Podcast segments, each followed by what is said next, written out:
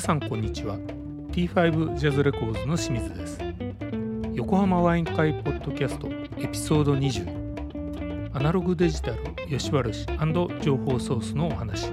第2回をお送りします。今回はいよいよ本題。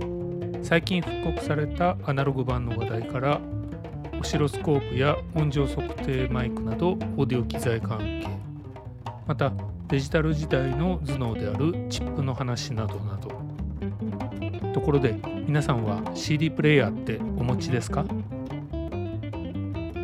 全エピソードからスタートしたこのポッドキャストに連動したプレイリストも公開中です。Twitter アカウントアットマーク T5 ジャズアンダーバーインクを覗いてみてください。ワイン片手に最後までごゆっくりお楽しみください。いやこれをなんかテーマに挙げたのはですね、うん、ついこの間私が1975年録音のアナログ版のリーシュー版、うん、買ったんですよ。なんかたまたまこう限定版で、ブルーバイナルってこうね青いカラーレコードでかっこいいと思って、まあねあのビクターの川崎さんに言わせればこうカラーレコードはあまり音よよくないんだよっていうのも聞いてたんで、うんうん、まあそこはそんな期待せずに 買ったんですけど、ええ、75年の音ってなんかあるじゃないですか結構、はい、75年でしかもこうソウル R&B 系の人のレコードなんですよ。はい。はい、なんかこうなんかちょっと真ん中がねこうグッと分厚い音が期待してかけたんですけど、ええ結構なワイドレンジで。すごいですね。なんかあれ？これ入れぞ？みたいな。ある種アナログでそこまでこう再現するのすごいですね。でもねそうやって聞かせてくるのはね。ねえ、だからちょっとねそこはね僕の中では腑に落ちなくて。もしかしてそのハイレゾのデジタルマスターを使って作っプレスしてんのかなな。んてね思ってその後ね僕その彼のまあ具体的に言っちゃうとカーティス・メイフィールドのね「There's no place なんちゃらアメリカ」っていうやつ、あのアメリカみたいな場所はないよみたいな、まあそれだけこう黒人のね、あのひどい状態をこう歌にしたみたいな、アルバムにしたみたいな、ビリー・ジャックっていう曲の1曲目の山下達郎さんがねすごい散々聴いたっていうやつなんですけど。あハイレゾは持ってないんで、ええ、スポティファイでね、ええ、ちょっと聞き比べ的に、ええ、あ同じ曲まあ、スポティファイはね、うん、当然こう皆さんご存知の通り、ストリーミングで圧縮された音じゃないですか、でもね、そっちの方が、なんかそれっぽく聞こえてなるほど。こう真ん中にこうガシッとこう来てる感じが。なんかね、ちょっとあのアナログは拍子抜けだったんですよね、なるほどそれはリマスターとか特に書いてないんですか？いや多分リマスターだと思うんですけど、ね、リマスターはリマスターだと思うんですけどね、うん、なんかね。まあでもいろんな要素がそこにはあるんでしょうね。なんか。まああえてそういうのにしたかもしれないからね。そうね。そうですね。食作りというか、うん、ね、なんとも、でもそういうのあるんでしょうね、まあまあ難しいとこですね。僕はあの半年前ぐらいだったかなあの僕もあるとあるあの有名な音楽評論家の人の書き込み見ておっとこの人の俺の大好きなこの版がアナログ版になって再発されてるんだと思って飛びついて買ったんですよ。うん、あの有名な復刻屋さんのレーベルから出てたんですけど。うん、それね全然良くなかったんですよ。えー、それも同じような感じだったんですか？いやそれはね全然違って、うん、そんな広がってることもなく、うん、ただなんとなくなんだろうなパッとしない音だった。パッとしない音。一番残念ですこれだったら CD でいいやっていう、うん、まあ CD は多分もう捨てちゃってるんでうちはデータしかないと思うんですけど、まあストリーミングもあるんで、いやそれはちょっとあれはがっかりだったな、えーまあ、その評論家の人はべた褒めしてたんで。ああなるほどね。だから難しいですよね。好みか好みじゃないかっていうところなのかもしれない、そうですね、でもきそれはオリジナル版があったかどうか忘れちゃったんですけど、うん。ちょっとオリジナル版があったら聞いてみたいなっていうぐらいなりますよね。冴えない音だったいや絶対なりますよね。僕もだからそのコンテスメイフィールドって本当に昔のアナログもこういう音なのかなってすごいねこう気になるんですよね。気になりますよね。えー、だって Spotify の音がね、うん、割とそうこうガシッと真ん中に寄ったような音だったから、こんなに広がった音なのかな。そうですよね。だからそれ以来ねそれ以来とも1年ぐらいしか経ってないですけど、うん、その新しく出る版アナログっていうのがねますますかなり信用ならないなっていう思いが強くなってしまってちょっとねそのまあ最近録音の最近リリースは別にいいんだけど、うん、昔録音の今最近リリースのリーシュー版はなかなかどうなんだろうってちょっと二の足踏んじゃうところはありますよね。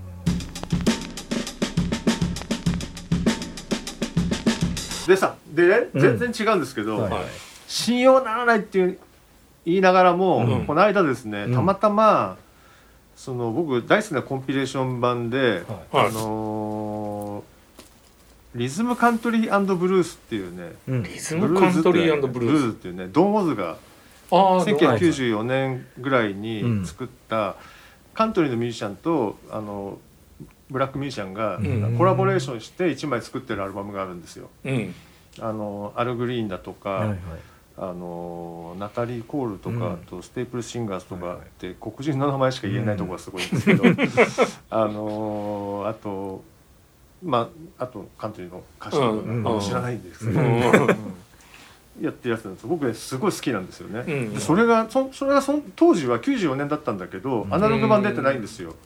これがねそうそうで初めてバーイナルになったっていうのをどっかで見て。珍しいですね94年ですよ、なってないんですよね。で、もううわうわーと思って買ったんですけど。それにはね別の問題が1個あってね、うん、2曲目にね僕の大好きなアル・グリーンとあのー、有名な女優さんの旦那さんだったこれ結構好きなシンガーなんだけどなんで忘れちゃうのかな。そのカントリー 男性のカントリーシンガーとのコラボレーションの曲が入ってるんですけど、それがだけその1曲だけ抜いてあったんだよね。え すごいすごいショックだった時間的に入らなかったってこと？でも2曲目ですからね。ねでも全体で48分なんですよ。11曲。11曲がもともとなのね、うん、それが10曲になったんですよ、なるほど。でそれでもまあ切ってある溝でも溝なんて浅くも深くもなるから、うん、入れようと思えば多分入れられたんじゃないかな。詰めればね、結構入りますからね。これがなぜかね入ってなくて。48分か。衝撃ですよ。1曲目来た後すぐバラードになっちゃったからな。2曲目って何？もう本当にドア玉から2曲目？そう。A 面2曲目 A 面2曲目。ああそれは珍しいですね、ね、うん、すごいショッキングでしたけどね、うんこれびっくりした。なんでしょう、ね、ショックですね。ないんだ好きな曲がね。出なかった好きな アーティストまあ確かにあのあとその何で思い出せないか。白人シンガーの方は、うん、カントリーシンガーの方はちょっとうるさい人なんですよ。ああそうなんだ、うん、だからもしかしたら OK 出なかったのかもしれないですけどね。ちなみにあのストリーミングはどうなってんだろうって見たら、うん、ストリーミング1曲しかやってなかったね全然 OK 出てないんだなと思って。しかもそれやってるのが Spotify とあのもう一個ぐらいで Amazon とか Apple Music でやってないみたいなんだよね。まあコンピレーションはねなかなかこう、うん、ストリーミングしてないやつ多いですよね、ね、うん。だから。でも今時まあでもさ90年代だからっていうのもあるのかもしれないけど、うん、また契約し直すのが大変みたいな。ね、うん、いやレーベルとよく揉めちゃう人だからなあそうなんだ。トリガーの人は。あそうなんだ。ええ。リリースミーっていうアルバムを作っちゃうぐらいだからな。あそうなの、ええ、リリースミー、うん、俺を契約から解放しろよっていうやつだったらしいんですけどで自分がこうぐるぐる巻きにされてるジャケットかなんかねあそうマジですか。メッセージ性がメッ強い、セージ性が強いのよね。すごいね。うん。すごいね。いやーちょあれショックだったな、ええ自分の？えそれは買ったんですか？買って買いました買いました。買ったんだ。ええ。その入ってないっていうのは分からず買っちゃったってこと？そうあのね書いてなかったかな。まさか入ってないとは思わず、まさか入ってない当然入ってると思いますもんね。うだって曲数多くないからね。うん。すごいあっさりしたでもしかしねすごいあっさりしたアルバムで、うん。あの何にも入ってなかったですねどういうこと？要するにこうペラ1枚で、うん。でまあレコード入ってあバンだけ？バンがレコード入っててうんうん。そんだけ。ああで曲名はど曲名はもちろんジャケットのうん裏の。裏に裏にね。入ってるんですけど、うん。もちろん10曲ね。うん。10曲じゃなくて、うん。それ以外何にもないっていうすごい情報何もなしかみたいな。ああまうんあありがちですけどねアメリカね。レーベル見ても別にどこでカッティングしたか分かんないし、ううん。いやーなかなかまあそんなことは本当はどうでもよかったんですけど。音的にはどうだったんですか？音はねそれはね、悪くなかった。あ本当。悪くなかったんだけど、うん。ちょまあ普通だったかな、うん。まあ悪くないからいいなと思って、うんまあドア玉始まってまあよかったなと思ったら、うん。始まってすぐに失望が訪れる。なるほどそれね4曲目ぐらいにさっき言ったね、えっと、リトル・リチャードと、うん。その女性の鑑定シンガーがやってるやつがあるんですけど、うん。それね多分モノかなんかなんだよね、うん。その曲だけちょっと難しかったみたいで、うん。ちょっとすごいことになってるね。なんか歪んでんだか何なんだか、ものでえその曲だけすごいんだよねあ CD 聴いても。なんか1曲だけ全然違う音調でこうああギュッてなってるからへモノっぽいんだけどモノじゃな うん。完全なものじゃないのかもしれないけど、うん。あでなんかひすごい全体的に歪んでて 何か起こってんね。何かが起こってんだよね どうしちゃったんでしょうねうん。その曲だけファン妙にファンキーな感じで。なかなかまあまあいい感じなんですけどね。うん。へ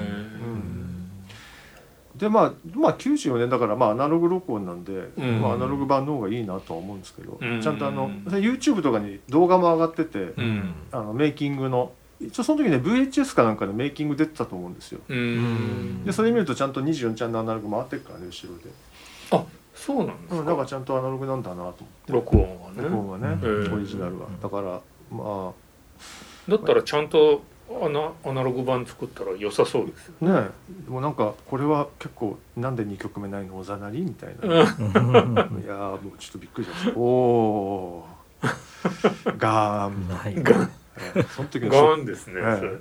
あえそれ何？ドン・ウォーズがやってるってことはブルーノートから出てるってうん。94年だから全然まだフリーのね。あそうかそうかそうか。RCA だったかな。あそっか。確かドン・ウォーズがブルーノートに来る前かうん、うん、あと誰がいたかな？BB キングとかアラン・トゥーさんとか。ああそういう割とメンツはなんかいい感じですね。いい感じのメンツなんですよ。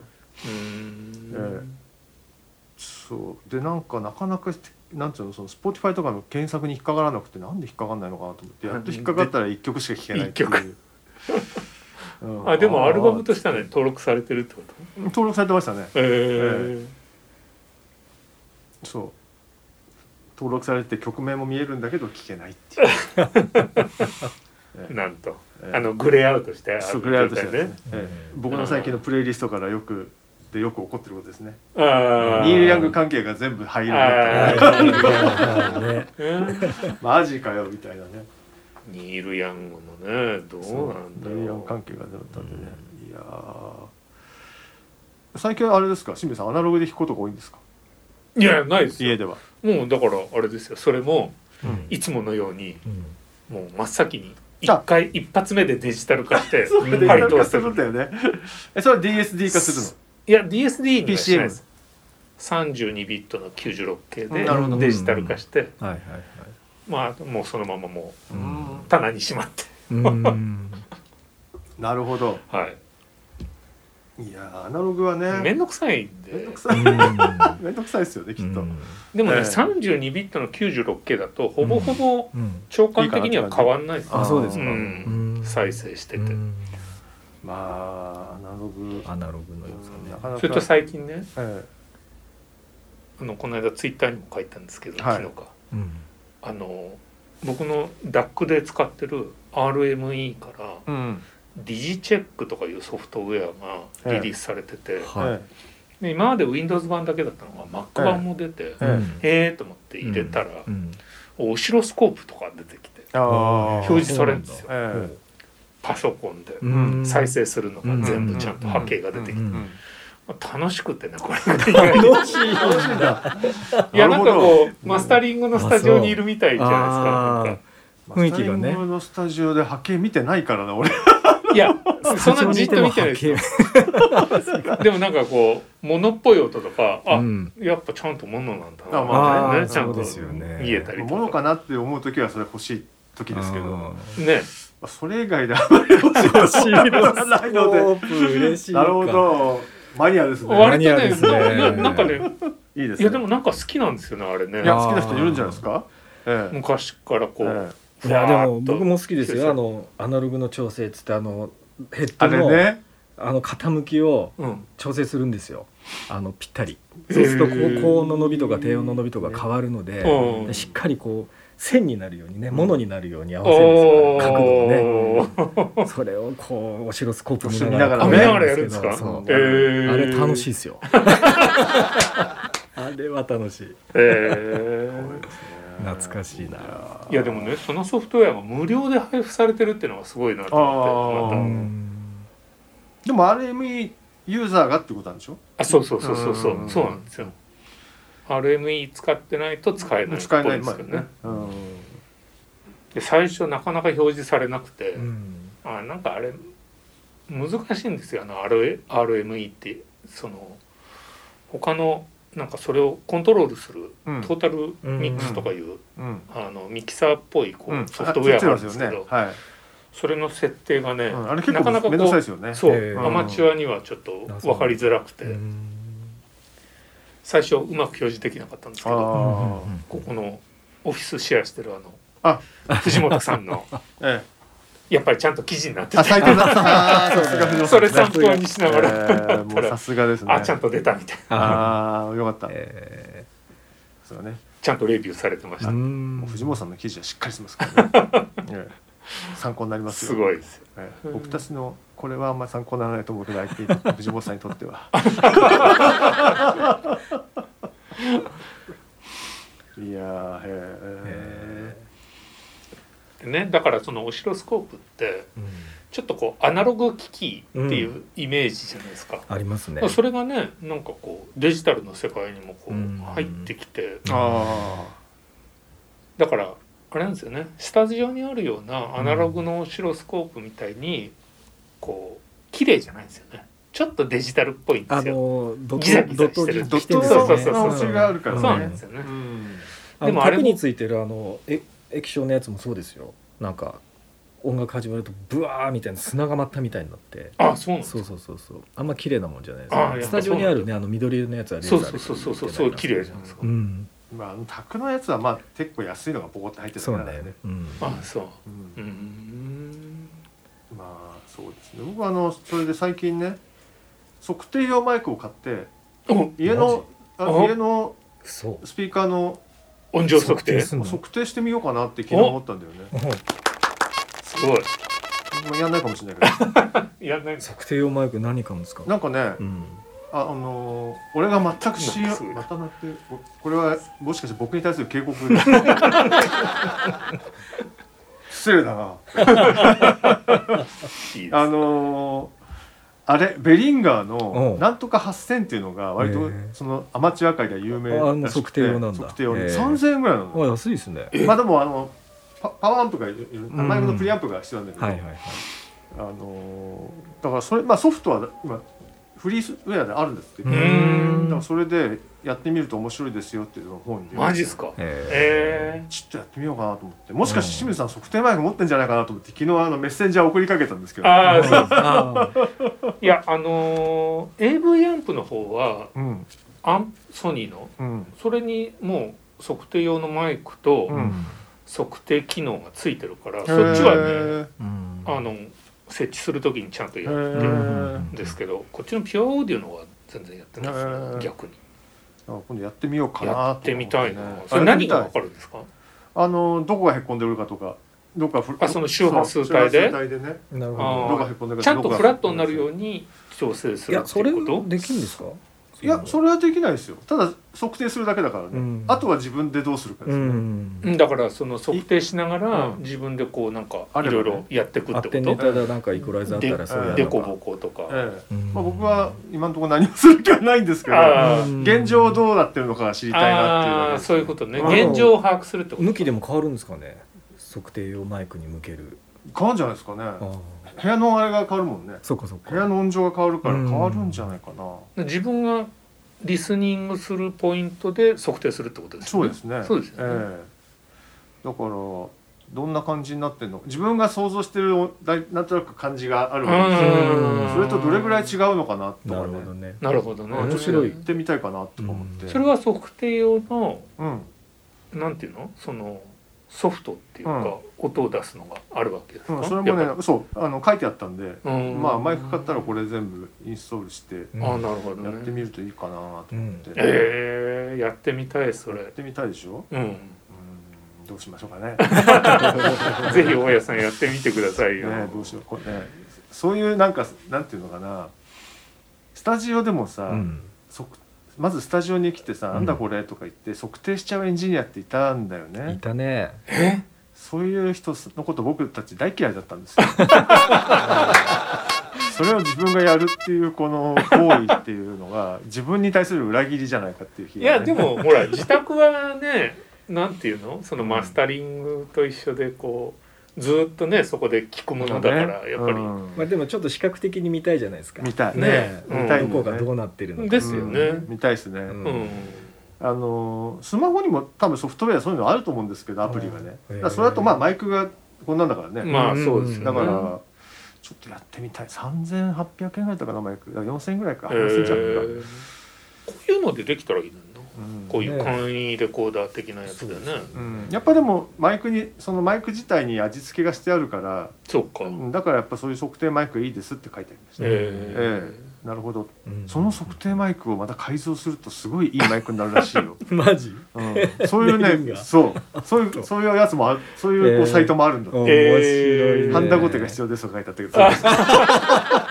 奥深いですね。奥深いよね、なんかそれ改造しちゃうのか。でも、まあ、3800円ですのマイク買ってあとハンダごたがあればすごいマイクが作れますみたいなことらしいんですけど。みんなでもいろいろやってんですね。いやいろいろやってるよね。ねすごいと思って。マニアの世界すごいですねオーディオマニアすごいすごいすごいと思いますね。ねでさっきのだからデジタルとアナログの話じゃないけど、うん、アナログってやっぱいじりようがいっぱいあるから、あそういうことですよね、うん、楽しいけど、うん沼だなと。かなり深い沼なんじゃないかと。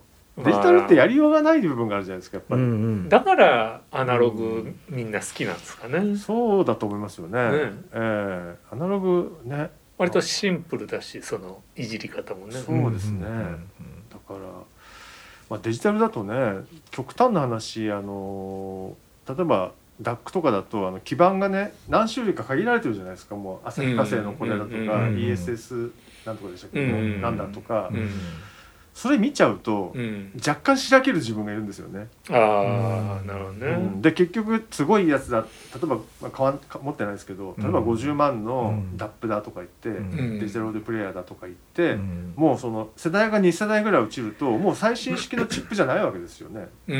それ知っちゃうと、これねですごい安いやつに最新のチップが入ったりすると。これなんかなとかこう妙にこうモヤモヤモヤってするわけですよね。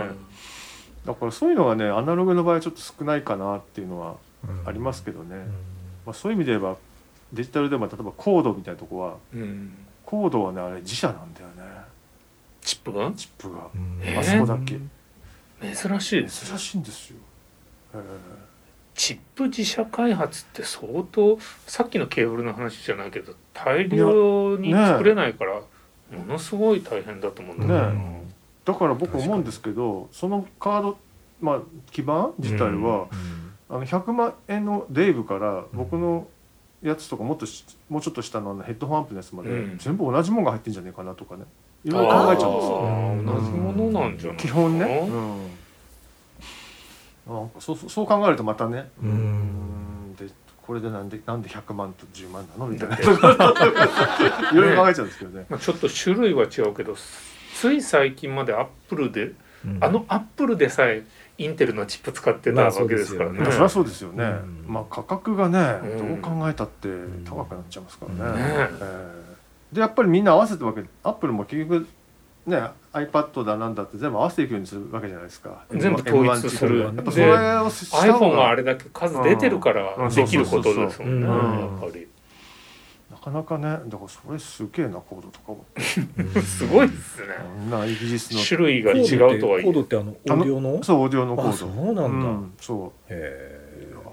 びっくりですけどね、えー、でもきっとどっかが作ってくれてるってことなんでしょうねインテルとかわかんないけど、あ、うん、AMD とかなんかいろんなね、だと思いますけど、ね、半導体のメーカーがあるけど、だってアップルだってえっとサムスンかなんか作ってなかったっけ？あそうなんだ、うん、確か。M1 チップ M1 チップ、うん、あと台湾のどっか、うん、やっぱああ台湾のそれはやっぱり台湾の大手のところね、ありますよね、なかなかそんな簡単にはいかないですよね、まあまあコスト的に、ね、自社工場を持つなんてこと自体はね、そうです。ものすごい大変なことですからね。あれ人は雇わなきゃいけないあれ大体手作業じゃできないですからね。大変ですよね。機材と設備投資とか。ねなんかコンピュータービーッとね。全くいや本当にね。アナログはねそういう意味ではでも自分で手が入れられてね。そうですね、まあ、楽しいのかどうかわかんないですけど。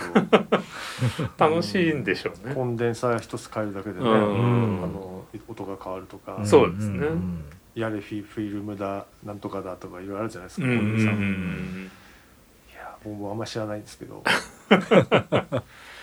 まあケーブル一本でね音変わりますからね。そうですよね、まあお金かかりますけどね。アナログお金かかりますね。アナログだってアームのねあのアナログプレイヤーのアームの価格が 今最低で15万からとかいやもうあれですよね。けどなアナログのアームか真空管かって感じじゃないですか。うん。すごいっすよね。アームないですもんね。アームないです、ね、何十万ですもんね、単体で売って新品はどうやらね15万どグランツかなんかの15万ぐらいやつが一番低いみたいで。あそうなんだ。あとはいきなり30万円コースですね。ですよね、ええ。まあ、100万のが平気であるからね。100万のアームかっていう。ね。ええつけるプレイヤーの方が安いみたいな。そうですね。あの左翼が出した復刻版でさえ120万とかですからね。高当時だって70年代だけど3万円とかまあ高安も8万円とかで売ったものの復刻が120万だからね、うん。あれは どうなんだろう。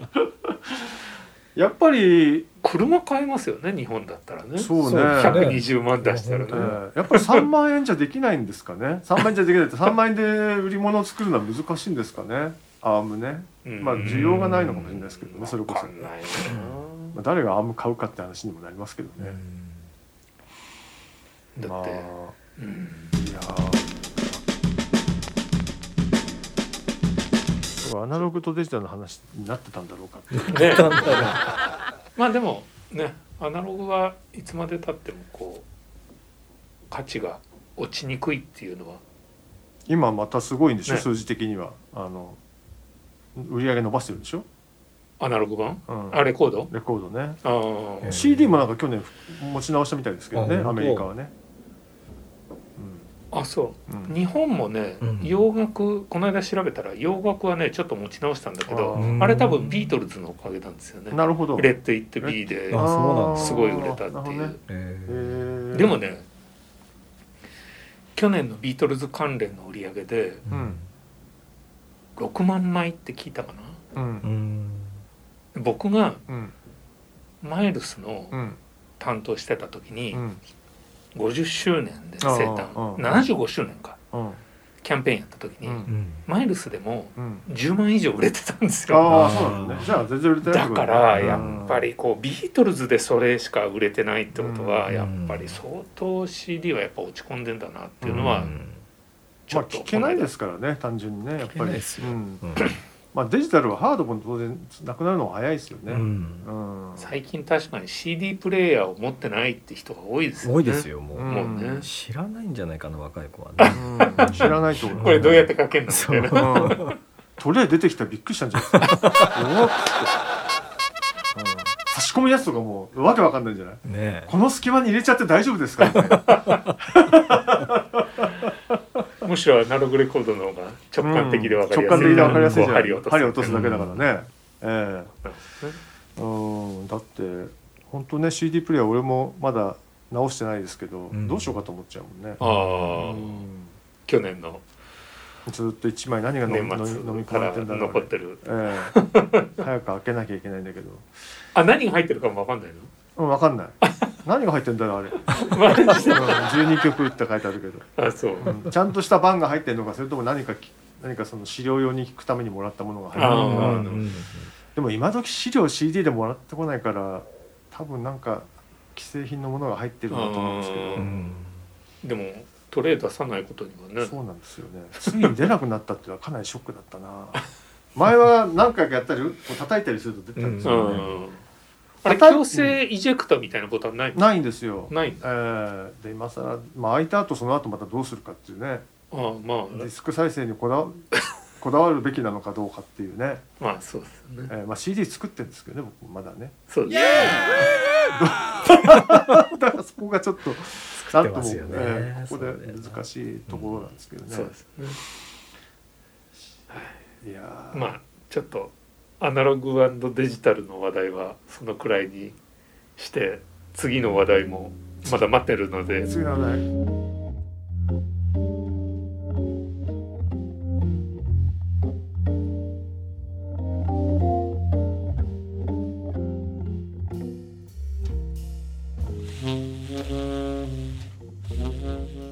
皆様お楽しみいただけましたでしょうか？